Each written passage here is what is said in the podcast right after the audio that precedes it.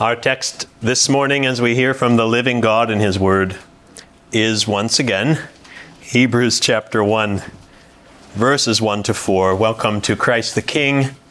If you have your Bible still available and open from the reading, keep it there on that page so that you can follow with me as we move through this text. Last week, for those of you who are here, and for those of you who weren't, we began our study of Hebrews in these verses.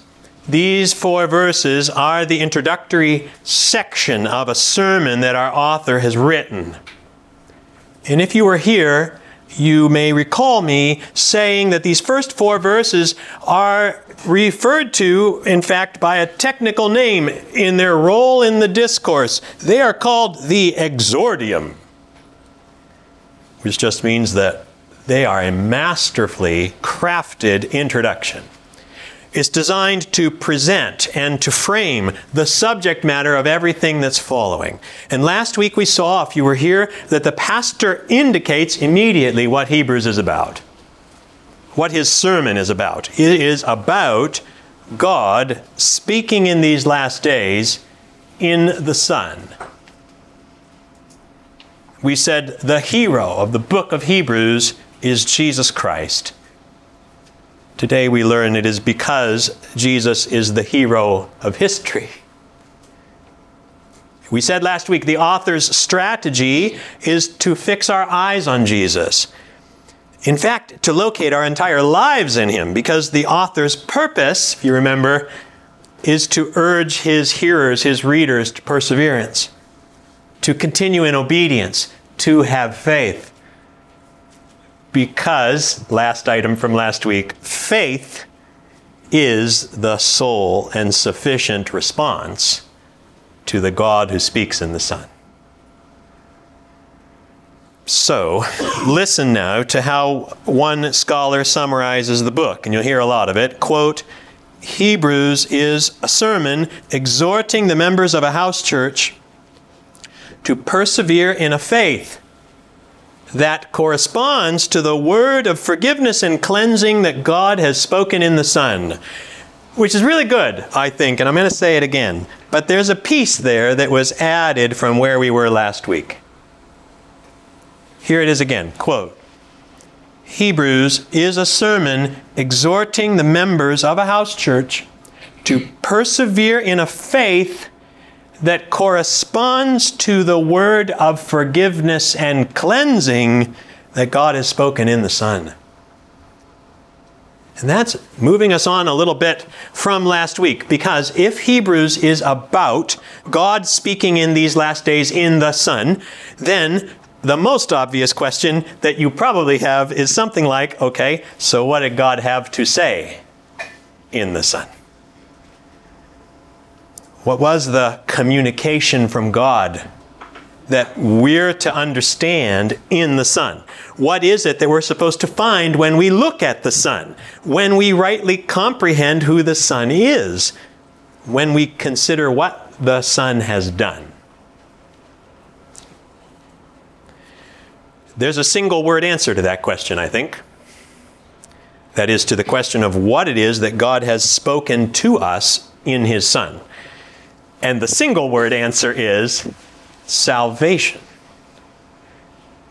That's what God spoke in the Son, in all that is true of the Son, and in the Son, and through the Son.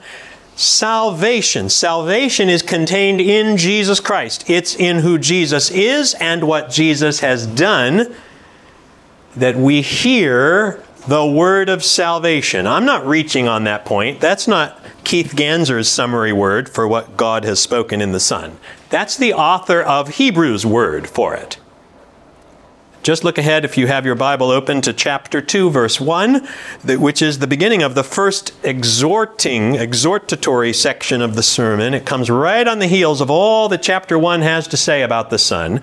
Chapter 2, verse 1 Therefore, our pastor writes, we must pay much closer attention to what we have heard, lest we drift away from it. Okay? Now, if everything about the Son that the pastor said in chapter 1 is true, then he says we must pay much closer attention to what we have heard. And look how he summarizes what it is that we've heard in verse 3. How shall we escape, he writes, if we neglect such a great salvation? See it? That's what we've heard in the Son. It was declared at first by the Lord, our pastor says. It was attested to us by those who heard. Salvation is what God has spoken in His Son, brothers and sisters, which means, and this is the key point of the morning, which means everything depends on knowing Him, on knowing the Son. The knowledge of Christ, Christology, for you theologians. Christology, the knowledge of Christ, is inseparable from salvation, from you and I participating in salvation, from you and I experiencing the benefits of salvation. The scripture says that faith is what is required to receive salvation. And faith is at bottom a response to what God has spoken. Right? Paul says, Romans 10, verse 14, how will they call on him in whom they have not believed? And how are they to believe in him of whom they have never heard? So if you and I don't know who the Son is, we can't know what is the great salvation that God has spoken in his Son, can we? And that means we can't have faith. Now, instantly, I expect that all manner of questions have come to your minds, your collective minds. Questions like What is the great salvation? What does it accomplish? Why would God want us to hear it? What did the Son do to accomplish that? Who is the Son? Right? I mean, this is it, folks. This is the whole ball game. We get this one wrong, and you might as well just sleep in on Sundays because what we're here for week by week is to hear and to celebrate this great salvation. And having heard it, then, to be attentive to it in our lives in such a way that we live by faith and tell others about it. So I've just said all that I've said so that I can hopefully make this one thing clear, and that is it all starts with the Son. That's why we get what we get in verses 2b to 4 of Hebrews 1, the second part of verse 2 through 4. This is the pastor's grand summary concerning the Son. Listen as I give you, watch in the text, but listen as I give you my slightly amended translation just to show you the flow of the thought that's here. Verse 2 begins In these last days, God has spoken to us by His Son. It's the main thought we dealt with last week. Whom He appointed the heir of all things, through whom also he created the world, who, being the radiance of the glory of God and the exact imprint of his nature, and upholding the universe by the word of his power, and having made purification for sins, sat down at the right hand of the majesty on high. Now, you hear that? I know I tweaked the English translation there because what I'm trying to draw out is that the pastor centers everything in these verses around the Son in whom God has spoken. And in fact, the pastor makes seven statements concerning, firstly, who the Son is, and then secondly, what the Son has done. And we're going to look together briefly at all seven of those statements. But before I try it, let me hasten to remind you that this exordium isn't trying to say everything there is to say about the greatness of the Son. These verses are here to set the scene. In other words, that's only the beginning. So if you feel in the course of this sermon frustrated by my lack of specificity on some points that will come up, just hang in there. There'll be lots of chances to say things more carefully and more thoroughly than I can this morning. In fact, I would go so far as to say that the point here isn't so much in the details as it is in the grand picture of these verses. The author of Hebrews, hear me, the author of Hebrews is trying to situate us, brothers and sisters. And for us to be properly situated, we need to understand what's happening now, literally in these last days. If you've ever read Hebrews, you probably realize, you heard it in the way I did my translation earlier. It is where these seven statements end in verse 3 that I think is critical to the way the author is going to exhort us to live by faith. And where his statements end in the in the end of verse 3, and I'm just going to I'm going to connect verse 4 with the whole rest of the chapter, which I'm going to try and do all at once the next time we're together, believe it or not. Where his statements about the Son end in the last phrase of verse 3 is the pastor finally comes to the fact that the Son is seated, enthroned in heaven. That's where Jesus is now, in these last days. Now is the time in which the already enthroned Son waits for his enemies to be made a footstool for his feet. Which means now is the time in which the salvation spoken in the Son meets us. It meets us in the gospel. And the most important question in all of life is will we hear it? Will we persevere in faith? Now, let me develop, before we dive into these seven statements, let me develop one practical point here because this sermon is going to get thick in a hurry if it isn't already. So, hear my practical point that I'm making midstream. So, at least you can hang on to this if you find the rest of it a little overwhelming, which I think we're supposed to in the beginning of Hebrews. Assuming you're a Christian, which is what the writer of Hebrews is assuming, so I'll do it too. Assuming you're a Christian, ask yourself a question Is this the way you primarily think about the Son who is Jesus as you live your life? As you pray, especially as you pray, as you meet with temptation or persecution, or you struggle to walk faithfully amidst discouragements and challenges and sufferings that come in your life, what's the most important thing you need to know? What has to be your fundamental point of reference? What's the context within which you make sense of your life and the world around you? If those sound like lofty questions for the beginning, they are. This is what the writer of Hebrews is trying to get across. And maybe this won't make all the sense yet, or a whole lot of sense yet, but Hebrews will make this clear, I think, if we stick with it.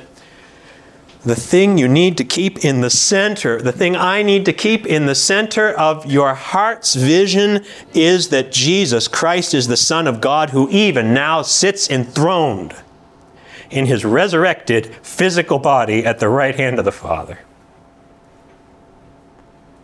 That's where he is now. And the pastor who wrote Hebrews thinks your everyday life of faith depends on maintaining that vision of the Son. That's where we're moving in the many weeks to come in our study of Hebrews. So, now with all that said, let's look at how the pastor writes now concerning the Son. I've already said I see seven statements that are made concerning the Son. I briefly noted that those will include statements that are about who Jesus is on the one hand and about what Jesus has done on the other. And some of you in the room may take issue with the way that I'm going to separate those categories. That's fair enough. But my initial thought is that the Son does what he does because of who he is. So I'm going to present it that way to you. There are some structural things going on in these few verses which allow me, I believe, to extract a couple of things out at the front to talk to them first, even though I'm not going to go, so I'm not going to go 1, 2, 3, 4, 5, 6, 7 straight in the order of what's in the English, but I do it intentionally. I think it's what the author intends. I'm going to pull out two statements that are there in the middle. First, as I focus on who Jesus is. And those two statements are which are the ones that come right at the start of verse 3. Now you got to watch your text now. Let me read them. It says, He is the radiance of the glory of God and the exact imprint of his nature. And you could argue grammatically that that's really only one thought, Pastor Keith, but I'm going to make it two for the purposes of this sermon at least. So here we go. Fundamental to everything the Son has ever done and is doing now and will ever do is this first statement He is the radiance of the glory of God. That is true of the Son always and eternally. And there's an active sense to that, I think. It's not that the Son reflects God like a moon reflects the light of the sun. Not that. It's that the Son shines forth shines forth with the glory or the light of God Himself because that's who He is. Does that make sense? Or as the Nicene Creed puts it, He is God from God, light from light, true God from true God. Note that it is the glory of God that shines in the Son. God's glory is simply God showing Himself. That's a handy thing to keep in mind. You read glory all over the place in the Bible. It's God showing Himself. It's God in the perfect majesty and beauty of His being. And so, the chief metaphor, you know this, the chief metaphor in the scriptures for the glory of God is light. That's everywhere in the Bible. 1 John 1, verse 5 God is light, and in Him is no darkness at all. And so you know that when the glory of God makes its appearance in the Old Testament to signify the presence of God in the midst of his people, when the glory makes its appearance, it's often described in terms of light, right? It's the luminous cloud on Mount Sinai. It's the brightness seen at the door of the tabernacle when Yahweh used to speak with Moses face to face. It's the glowing face of Moses after he'd spoken with the Lord. I mean, you can find lots of examples of that all through the Old Testament. And then you come to Jesus on the Mount of Transfiguration, and it's the light. The light as he's with Moses and Elijah on the Mount of Transfiguration. Because now, how much more we know about God's glory because of the Son. In fact, I'd say without the Son, we'd remain in the dark concerning the glory of God. That's the precise point that Paul makes in 2 Corinthians chapter 4 verse 6 when Paul says, listen to this, when Paul says we see the light of the knowledge of the glory of God in the face of Jesus Christ. Isn't that remarkable? Or perhaps even more familiarly, familiarly more familiar might be John chapter 1, verse 18 no one has ever seen God.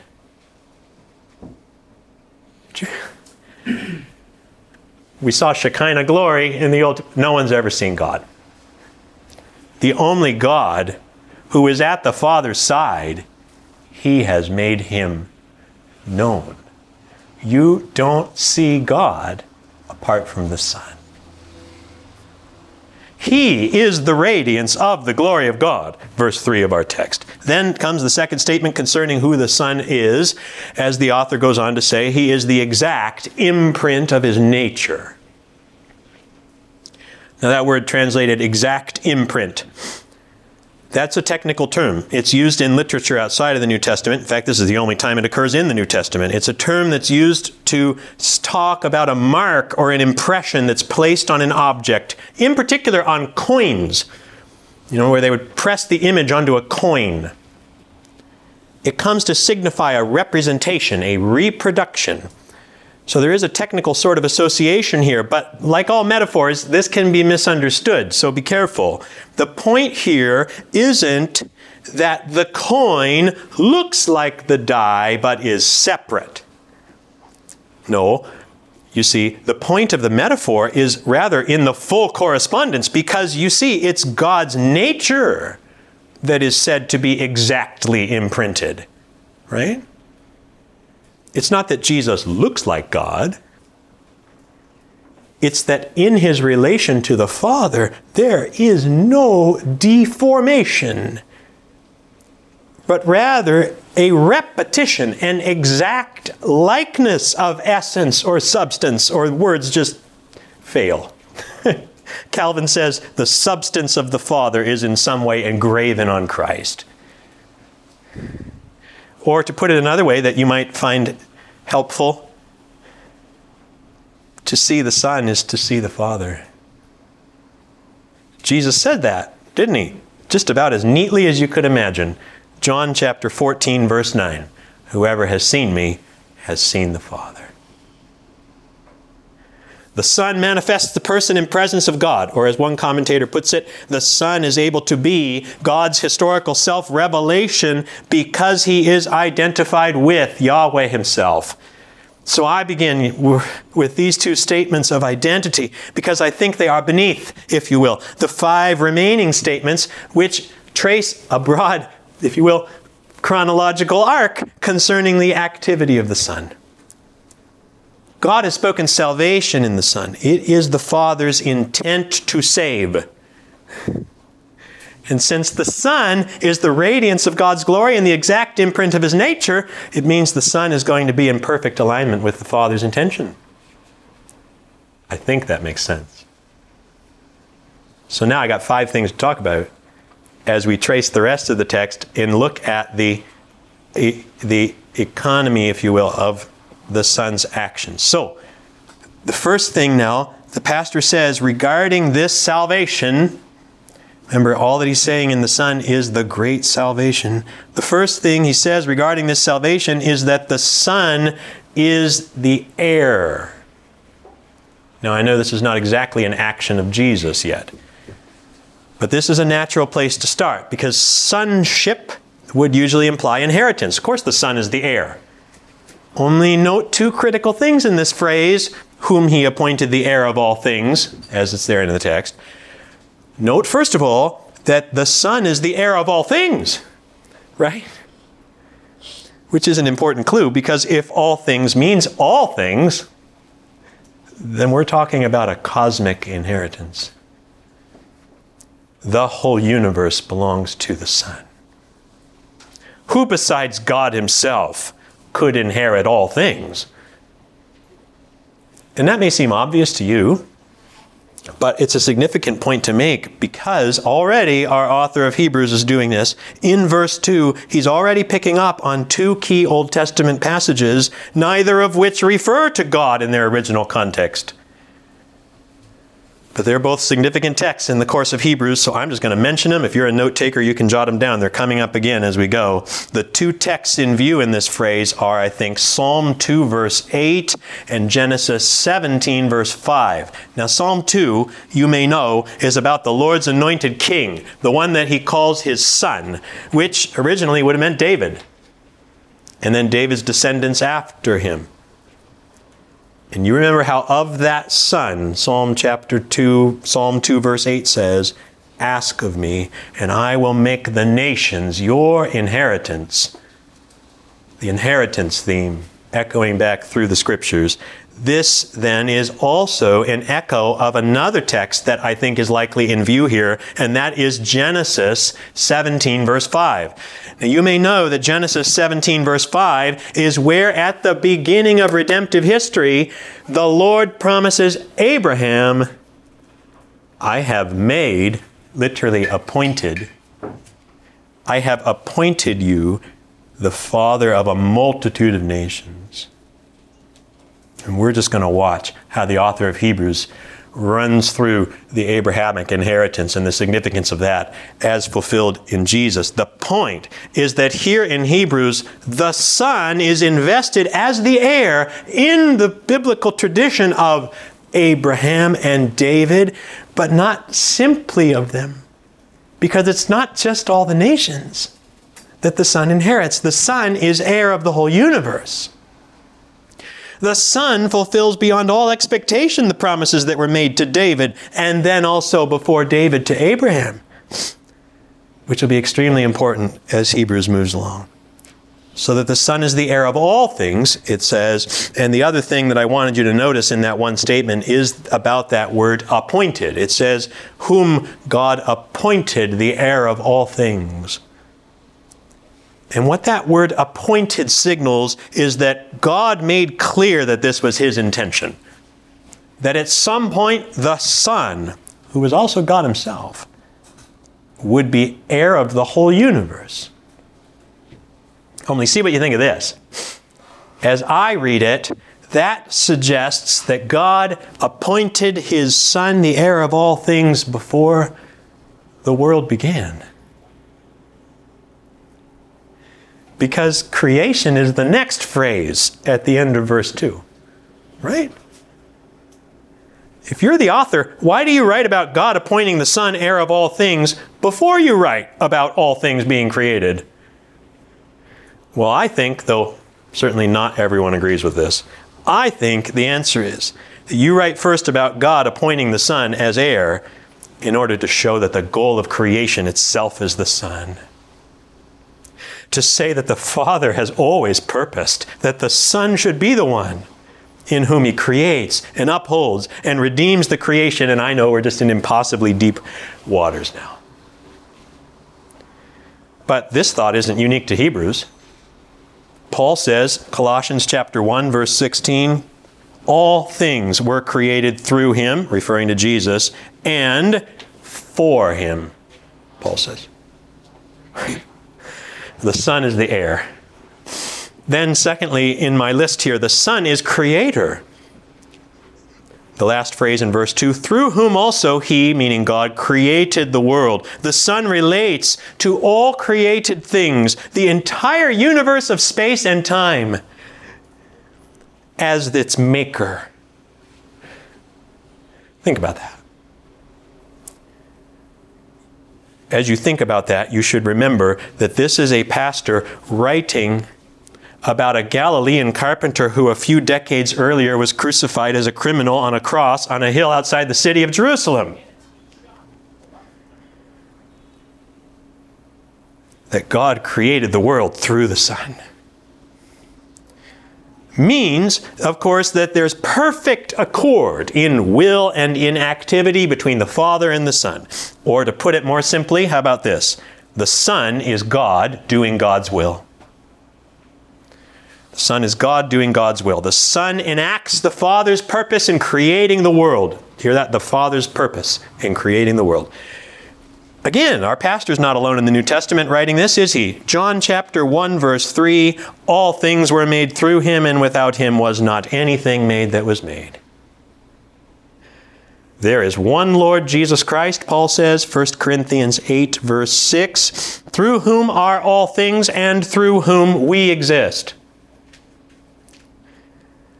Paul again, Colossians 1, verse 16 For by him all things were created in heaven and on earth, visible and invisible, whether thrones or dominions or rulers or authorities, all things were created through him and for him. The Son is the heir, the Son is the creator. Thirdly, the Son is the sustainer. The sustainer, he upholds the universe by the word of his power, Hebrews says. You could say, by his powerful word. It's probably better. There are at least two ways to talk about that reality, try and explain what that statement means. I think both are good. Both are true. I think the second one gets more at what Hebrews is about, but I'm going to go with both. In, first of all, connecting this to the Son as the Creator, there is a physical reality entailed in that statement. It is the word of his power that sustains the world. The material exists only by will of the divine.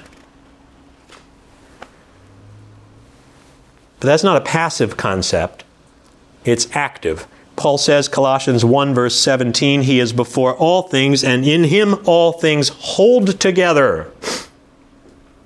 In other words, having brought the creation to be, the Son enables it to continue to be. The Son preserves all things in their state as creatures who have been given the gift of life. You don't live of your own power. But, as true as that is, I think that in the context of Hebrews chapter 1, the emphasis is actually less on the physical reality as it is on the Son guiding, directing all things to their end. One commentator writes The Son exercises present and continuous support and carrying forward to their end all created things. This would seem to be the emphasis of the powerful word of the Son here. His word brings about His will. That's the point. Meaning that there's a direction and a purpose in the universe, you see? The Son isn't merely the one who causes everything, He's the one who carries everything to completion. Literally, He bears it. What is the point of completion? You already know it. It's when the Son will be the heir of all things, which he already is, but there's an element of him now waiting for that to be fully acknowledged and realized. The universe itself will be redeemed, but to get there, you see now where the author of Hebrews is leading us. The Son, who is the goal of all creation, is the very one who carries it to its intended goal, which then entails, fourthly, here, that it is the Son who redeems it because he is the purifier big concept in Hebrews, after making purification for sins. Pastor writes The one through whom the world was made himself would make purification for sins. And Hebrews will emphasize that to do that will entail, of course, partaking, the Son partaking of the same flesh and blood as the offspring of Abraham. That's the language that Hebrews uses. And we'll dwell on that point for a long time in a few weeks. But you sense in just, just that quick phrase in, in verse 3 that we've suddenly moved, haven't we? Something shifted. We've gone from this cosmic view of the Son now to the historically particular, the incarnation. Jesus born of Mary, a life of perfect faithfulness, the cross, the resurrection. Hebrews will greatly expand on the significance of the Son as Jesus making purification for sins. But already you see the thrust of it. Sin has to be purged, creation has to be cleansed. Why? Because how else is the Son going to be heir of all things? He can't inherit sin.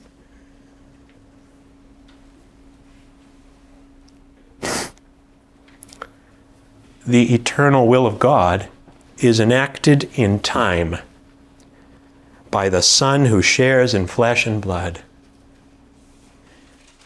Hebrews 10, verse 10 says, By that will, the will of God, we have been sanctified through the offering of the body of Jesus Christ once for all. This is the cosmic history of Hebrews.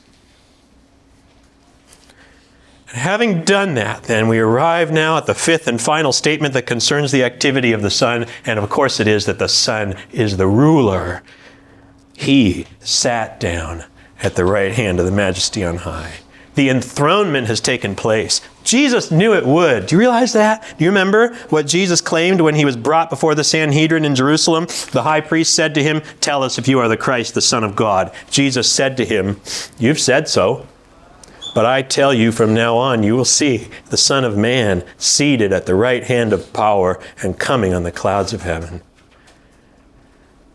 Those words of Jesus spoken and the pastor's words here in Hebrews have the same origin point, and you might as well hear it now. It's Psalm 110, the text that is the most often quoted and alluded to text in the Old Testament, from the Old Testament in the New Testament. Psalm 110, and you'll hear a lot more about that psalm as we move through Hebrews. It was a psalm of David, and just thinking about David being the one writing it, here's verse 1 The Lord, Yahweh, says to my Lord, Sit at my right hand until I make your enemies your footstool. You see, this is where we are now.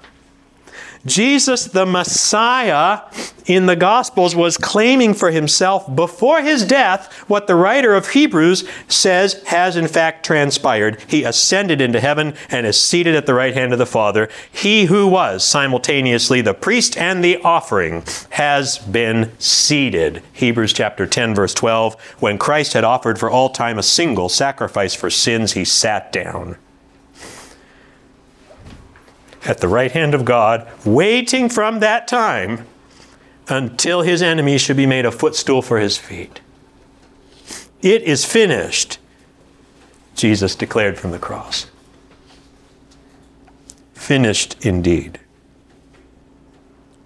The right hand is the place of highest honor, the position of favor, of victory, of power. Paul writes, Ephesians 4, verse 10 He who descended is the one who also ascended far above all the heavens, that he might fill all things. Philippians 2, verses 9 and 10 Therefore God has highly exalted him and bestowed on him the name that is above every name, so that at the name of Jesus every knee should bow in heaven and on earth and under the earth.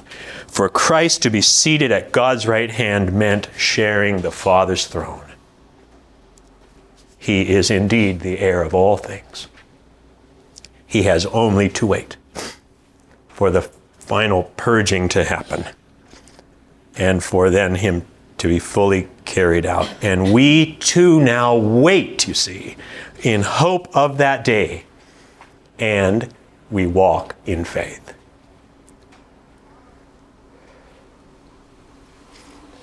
Brothers and sisters, it's the whole ball game. Hebrews situates us within the story of cosmic history, you see. Because, hear me, the life of faith isn't a matter of how Jesus fits into your life. It's a matter of how you, in your life, participate in His. Hebrews looks at you and your earthly situation from the perspective of heaven. How what else could you say but that? The Son is the one and as whom God speaks to create, to govern, to cleanse the world. Of course, He is. He's the radiance of the glory of God and the exact imprint of His nature. He's the heir, the creator, the sustainer, the purifier, the ruler. Please stay with the pastor who wrote this challenging sermon called Hebrews. And this is what you'll increasingly come to realize that it is that story that makes sense of your life because this is the way of salvation. Everything depends on knowing the Son. Do you? In the name of the Father, and the Son, and the Holy Spirit. Amen.